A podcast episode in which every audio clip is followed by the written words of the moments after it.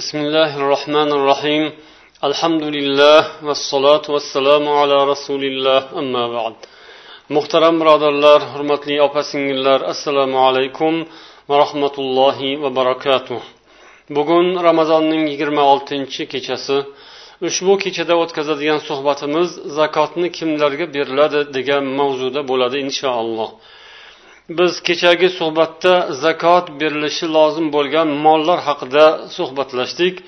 Qanday mollardan qaysi turdagi mollardan va ularning shartlari qandayligi haqida to'xtaldik. Bugun esa zakotni kimlar olishi mumkinligi haqida gapiramiz.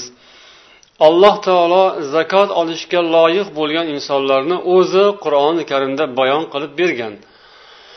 tavba surasining oltmishinchi oyati mana shunga bag'ishlangan أعوذ بالله من الشيطان الرجيم إنما الصدقات للفقراء والمساكين والعاملين عليها والمؤلفة قلوبهم والمؤلفة قلوبهم وفي الرقاب والغارمين وفي سبيل الله وابن السبيل فريضة من الله والله عليم حكيم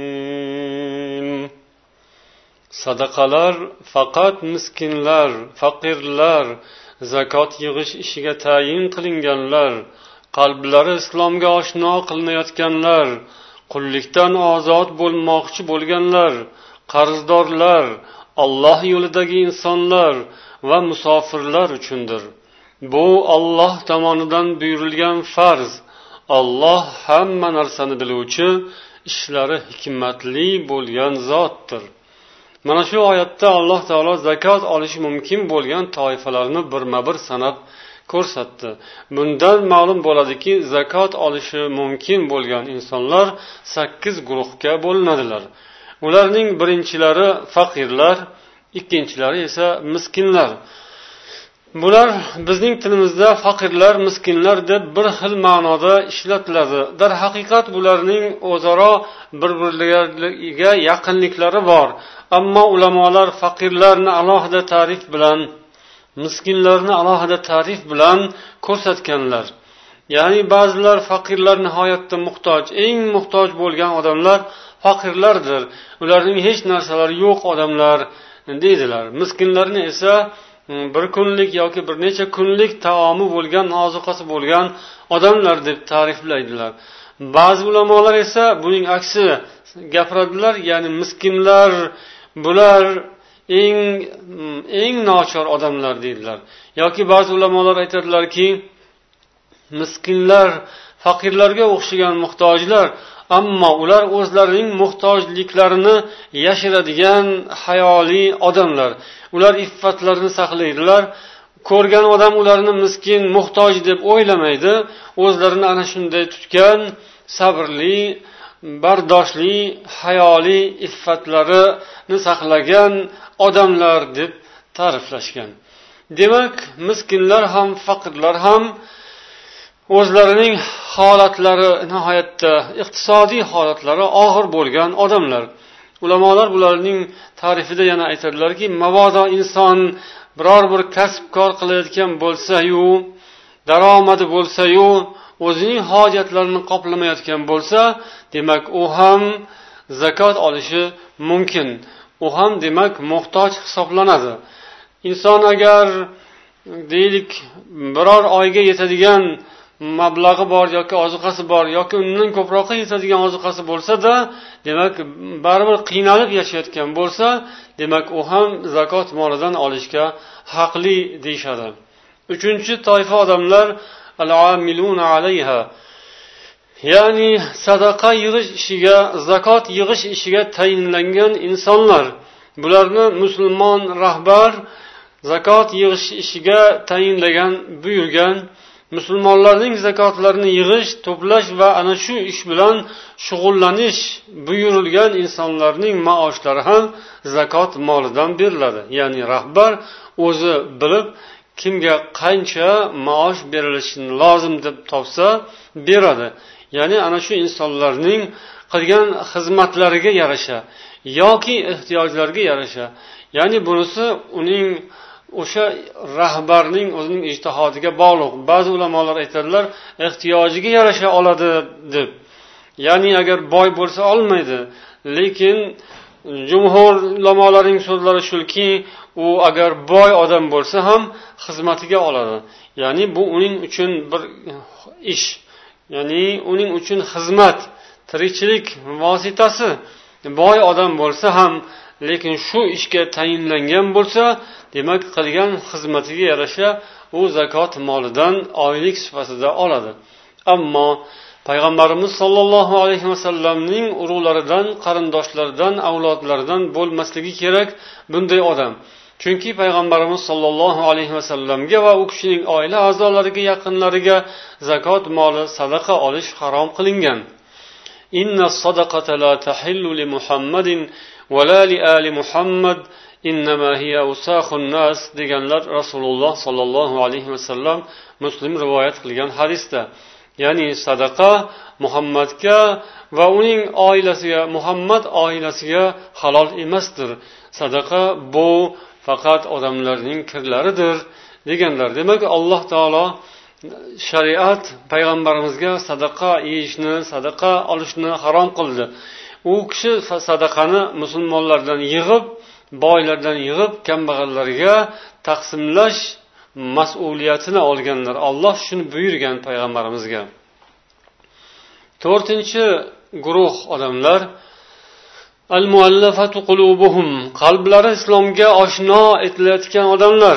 Ularni islomga moyil bo'lishlaridan umid qilingan odamlar.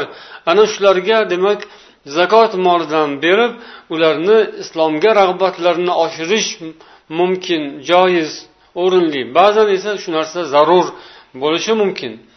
Bular kofir insonlar mushrik insonlar bo'lishlari mumkin. Ya'ni kofirlarni ichlaridan ham islomga qiziqayotganlar bo'lsa demak o'rni kelsa ularga zakot molidan berilishi joiz. Ya'ni ehtimol ular muhtoj bo'lishi mumkin. Shu narsa o'rinli bo'lishi mumkin. Aslida zakot moli kofirlarga berilishi mumkin emas. Bu musulmonlarga beriladigan narsa. Payg'ambar alayhissalom min va turaddu ila fuqaroihim deganlar. Ya'ni boylardan olinadi kambag'allariga qaytariladi. Ya'ni musulmonlarning boylardan olib kambag'allarga qaytariladigan mablag' zakot yoki mulk. Bu demak kofirlarga berilishi mumkin emas. Ammo kofirlarning ichidan islomga nisbatan moyilligi borlari bo'lsa ana o'shalarning rag'batini oshirish uchun zakot molidan berilishi mumkin. Yoki islomda bo'la turib dini zaif iymoni zaif insonlar bo'lsa ularni ham dinlari kuchlansin iymonlari rivojlansin islomga mustahkamroq kirsinlar degan umid bilan ularga ham zakot molidan berish mumkin. Yo esa islomga nisbatan adovatli bo'lgan odamlar dushmanlik qilishi ehtimoli bo'lgan yomonlik qilishi zulm qilishi ehtimoli bo'lgan odamlar ularning zulmini kamaytirish uchun ularning yomonligini daf etish uchun agar zakot molidan ularga berish o'rinli deb shu narsa foydali deb bilinsa buni ham qilish mumkin. Demak kofirlarga yoki iymoni zaif odamlarga yoki zolim odamlarga musulmonlarning manfaatidan kelib chiqqan holda zakot molidan berilishi mumkin. Biroq mana bu muallafatu qulubuhum qalblari islomga oshno etilayotgan islomga moyil bo'lishlaridan umid qilinayotgan odamlarga hozirgi kunda ham ya'ni payg'ambarimiz sollallohu alayhi vasallamning vafotlaridan keyin ham beriladimi yoki yo'qmi bu borada ulamolar o'rtalarida ixtilof bor. Ba'zi ulamolar aytadilar payg'ambarimiz sollallohu alayhi vasallam zamonlarida islom endi oyoqqa turayotgan edi u paytda. Bu narsa berilgan u o'rinli bo'lgan. Ammo rasululloh sollallohu alayhi vasallam vafotlaridan keyin islom mustahkam joylandi. Islom tarqaldi boshqa mamlakatlarga ham. Demak islom bunday kofirlarni yoki mushrik yoki dushmanlarning tajovuzidan demak xavotirga tushishga o'rin yo'q. Islomning kuchi qudrati yuksaldi. Shuning uchun ularga berilmaydi deydilar. Biroq ulamolar yana aytadilarki payg'ambarimiz sollallohu alayhi vasallam makka fathidan keyin ham ularga zakot molidan berib kelganlar shuning uchun berish joiz deydilar. Yana bir guruh ulamolar buni demak imomning ijtihodiga qoldiradilar. Agar bu narsa demak zarurat deb ko'rilsa demak rahbar musulmon rahbar bu narsani qo'llashi mumkin zakot molidan demak u beradigan o'rinlarda demak berish islom uchun foyda zarur deb bilinadigan bo'lsa bu narsani qo'llash mumkinligini aytadilar. Va firriqob beshinchi guruh ya'ni qullikdan ozod qilinish uchun harakat qilayotgan odamlar qullar. Ular demak xo'jayinlari bilan biror bir mablag'ga kelishgan holda o'zlarini o'zlari ozod qilish sotib olishga harakatga kirgan odamlar shu yo'lga kirgan insonlar bo'lsa demak ularni ham islom qo'llab quvvatlaydi.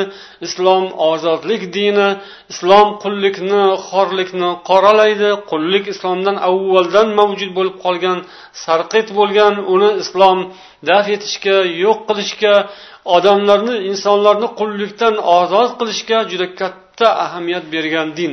Biroq eskilik sarqiti avvaldan bu narsa qolib kelgan juda ham ko'pchilikni egallagan.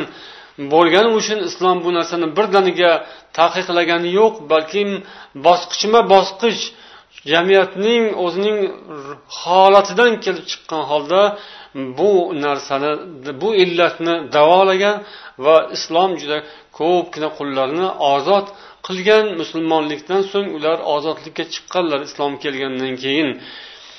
Mana bu o'rinda ham zakot molidan ularni ham e, nazarda tutilgan ular uchun ham o'rin ajratilgan. Demak islom alloh taolo insonlarni ozodligini mana shu o'rinda ham zikr etgan. Agar qaysi bir qul ozodlikka intilayotgan bo'lsa o'zini ozod qilishni iroda qilsa xohlasa va shuning uchun xo'jayini bilan kelishib undan o'zini ozod qilib olish shartnomasini tuzgan bo'lsa shunga kelishgan bo'lsa demak ana ularga ham zakot molidan beriladi va ularni ozod etishga yordam qilinadi. Imom abu hanifa va yana bir qancha ulamolar mana shu o'rinda ya'ni qullarni ozod qilish masalasida asirlarni ham ozod qilish masalasini zikr qilishgan al bahrul muhit tafsirida mana shu tavba surasining to'qqizinchi oyati tafsirida bu narsa zikr qilingan إن فك رقاب الأسارى يدخل في قوله وفي الرقاب فيصرف في فكاكها من الزكاة deyilgan ya'ni asirlarni ozod qilish ham vafirriqob degan kalimaning taxtiga dohil bo'ladi. Bas ularni ham ozod qilishda zakot molidan ishlatiladi deyilgan. Demak shunga ko'ra asirlar mahbuslarni ozod qilishda ham zakot molidan ishlatish joiz balkim demak bu narsa juda ham zarur bo'lib qoladi. O'rni kelganda shunday qilish mumkin. Musulmonlar qamalgan dini uchun iymoni e'tiqodi uchun qamalgan olloh yo'lida ibodat qilgani uchun yoki islomga xizmat qilgani uchun qamalib qolgan dushmanlar qo'lida asir bo'lib yotgan qiynoqlarga solinayotgan musulmonlarning holini demak yaxshilash ularni ozod qilish ularga yordam berishda albatta zakot molidan ishlatilishi juda ham o'rinli bo'ladi. Oltinchi guruh odamlar al g'orimun ya'ni qarzdorlar bular qarz olgan odamlar va qarzni uzishdan qiynalib qolgan insonlar. Ana o'shalarga ham qarzlarni uzishda zakot molidan yordam beriladi. Payg'ambarimiz sollallohu alayhi vasallam zamonlarida bir odam dehqonchilik qilib keyin dehqonchiligi yaxshi bo'lmasdan mm, zarar ko'rgan odamga qarzlari ko'payib ketgan odamga payg'ambarimiz sollallohu alayhi vasallam boshqalarni shunga zakot sadaqa berishga targ'ib qilganlar. Tasaddaqu alayhi deb odamlarni ehson qilishga sadaqa qilishga targ'ib qilganlar. Odamga demak e, boshqalar ehson qilishgan keyin shu qo'lidan kelgancha qarzidan qutulishga yordam qilishgan. Qarzining hammasini to'plab berisha olmagan bo'lsa ham ma'lum bir qismi yig'ilgan.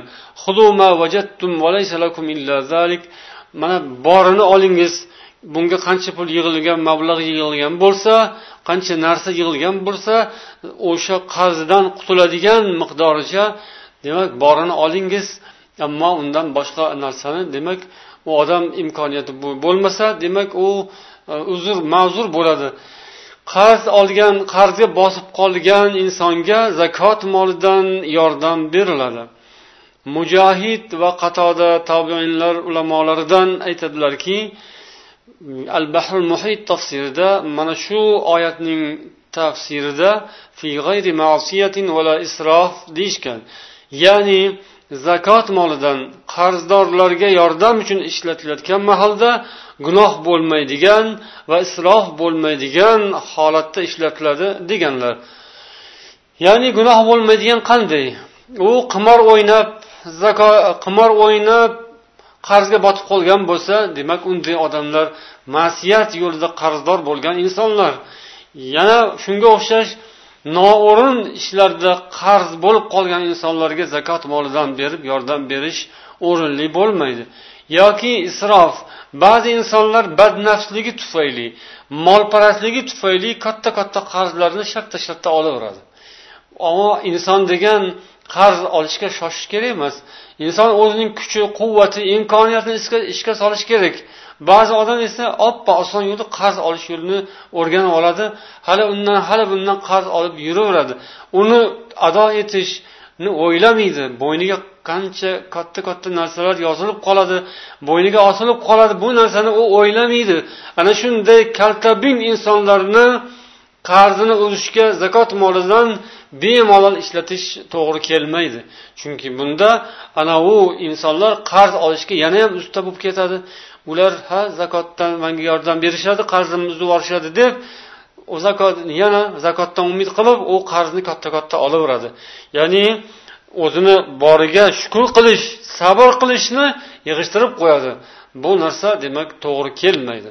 Isrof bo'lishi mumkin. Ana shunday o'zini eplay olmaydigan o'zini eplashga harakat qilmaydigan nafsini jilovlay olmaydigan molparastligini pasaytirmaydigan va ishlarni tadbir bilan ohistalik bilan yana aql bilan yana sabr bilan olib bormaydigan insonlarni kuchaytirish kerak emas. Ularga demak zakot pulidan berib qarzini o'tashga e, shoshish kerak emas. Yordam berish kerak kerak yordam berish kerak lozim. Ammo demak yordam berayotgan mahalda albatta o'ylab yordam berish kerak. U yordamingiz unga foydami yoki ziyonga ishlaydimi? Bu narsani hisobga olish kerak. Demak ana shularni nazarda tutgan holda ulamolarimiz bunga e'tibor qaratishgan. Deyishgan. Yettinchi guruh toifa odamlar olloh yo'lidagi insonlar. Tafsirlarda bular kimlar? Olloh yo'lida deyilganda nimalarni nazarda tutilgan?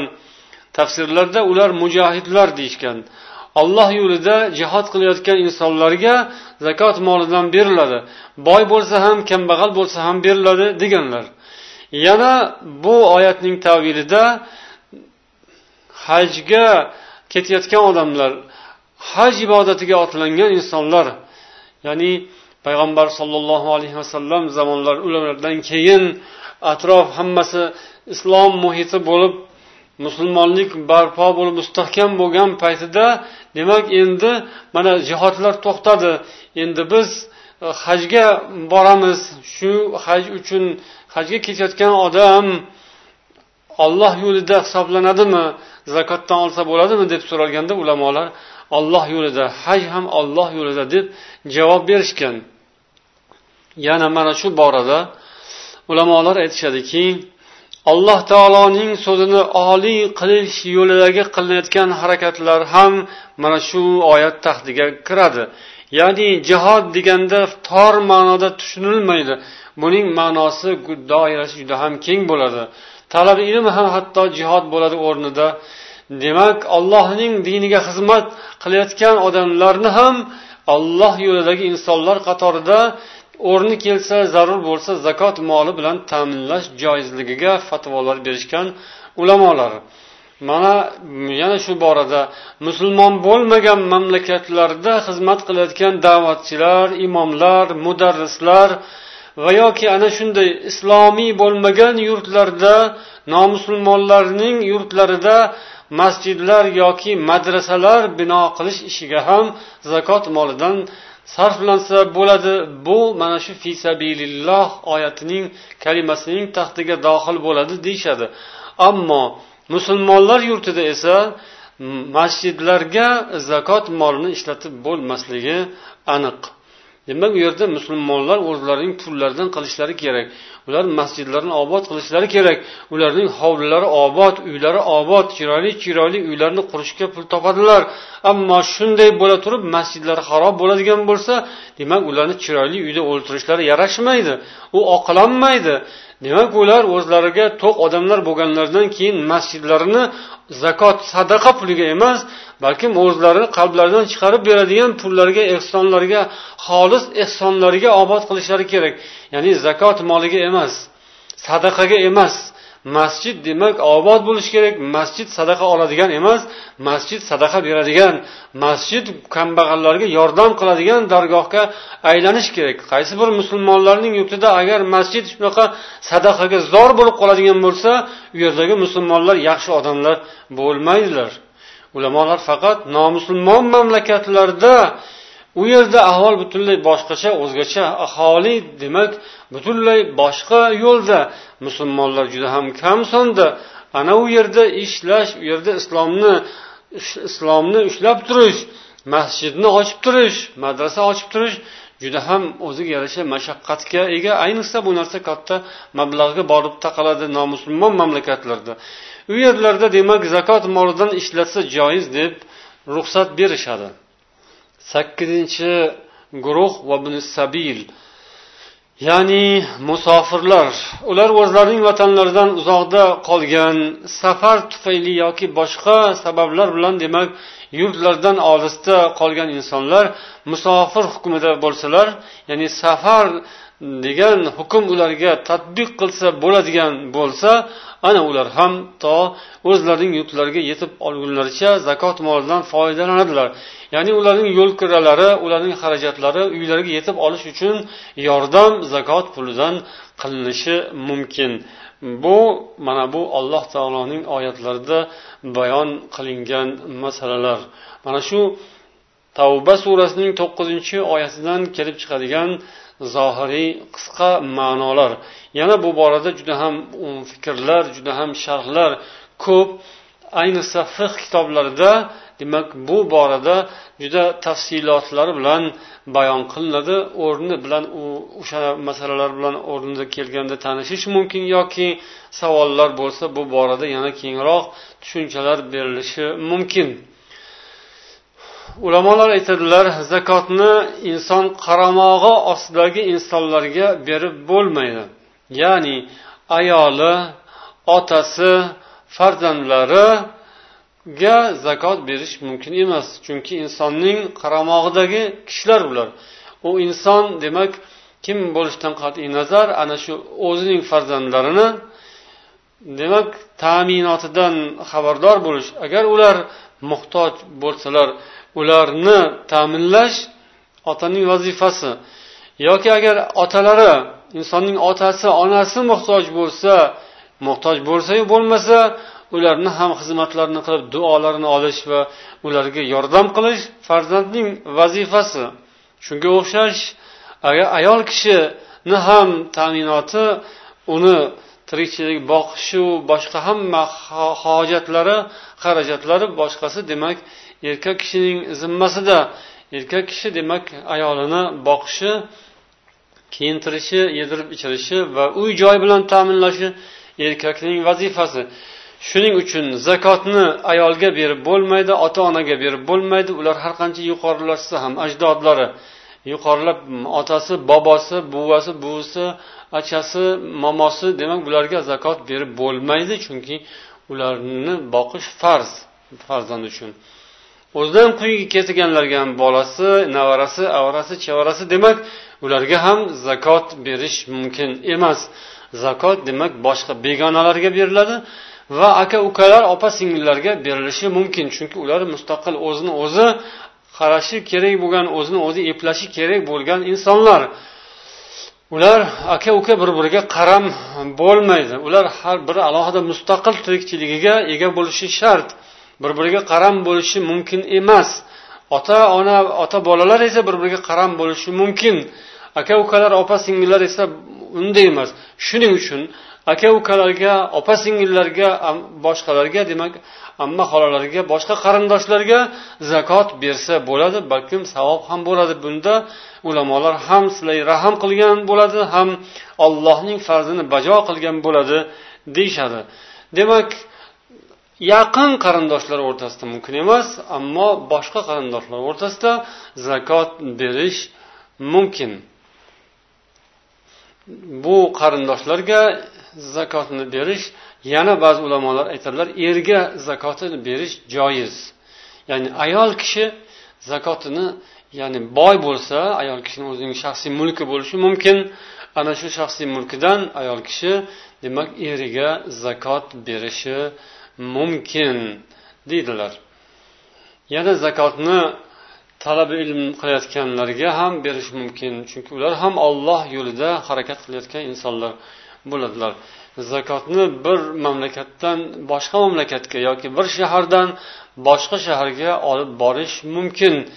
Ya'ni o'sha shaharning aholisi zakot yig'ilgan shaharning aholisi bundan hojatlari bitgan bo'lsa ya'ni u shaharning muhtojlariga berib bo'lingan bo'lsa ulardan ortadigan bo'lsa boshqa shahardagi qo'shni shahardagi muhtojlarning holidan xabar olish ularni ham zakot bilan ta'minlash o'rinli bo'ladi. Balkim agar ular nihoyatda muhtoj bo'lsayu ularga qaraydigan odam bo'lmasa unda vojib ham bo'ladi.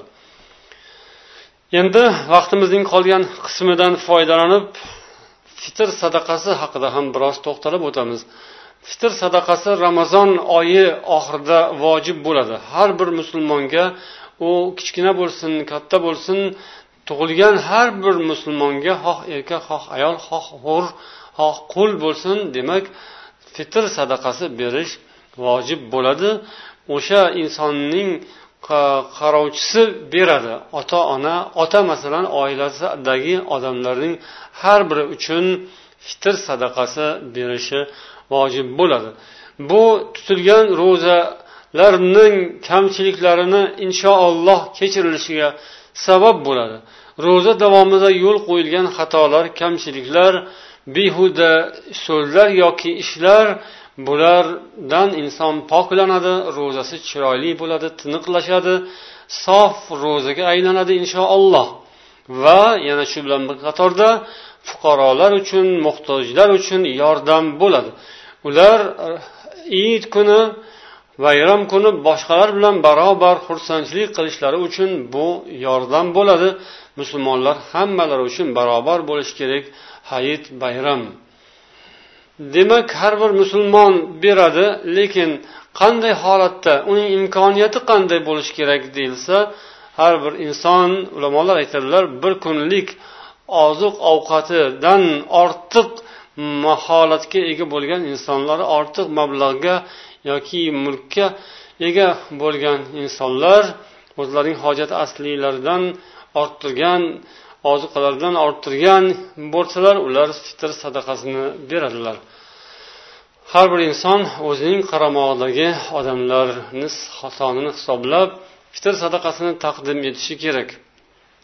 Fitr sadaqasining miqdori bir so miqdorida. Guruch yoki bug'doy arpa mana shunga o'xshash insonga ozuqa bo'ladigan narsalardan beriladi.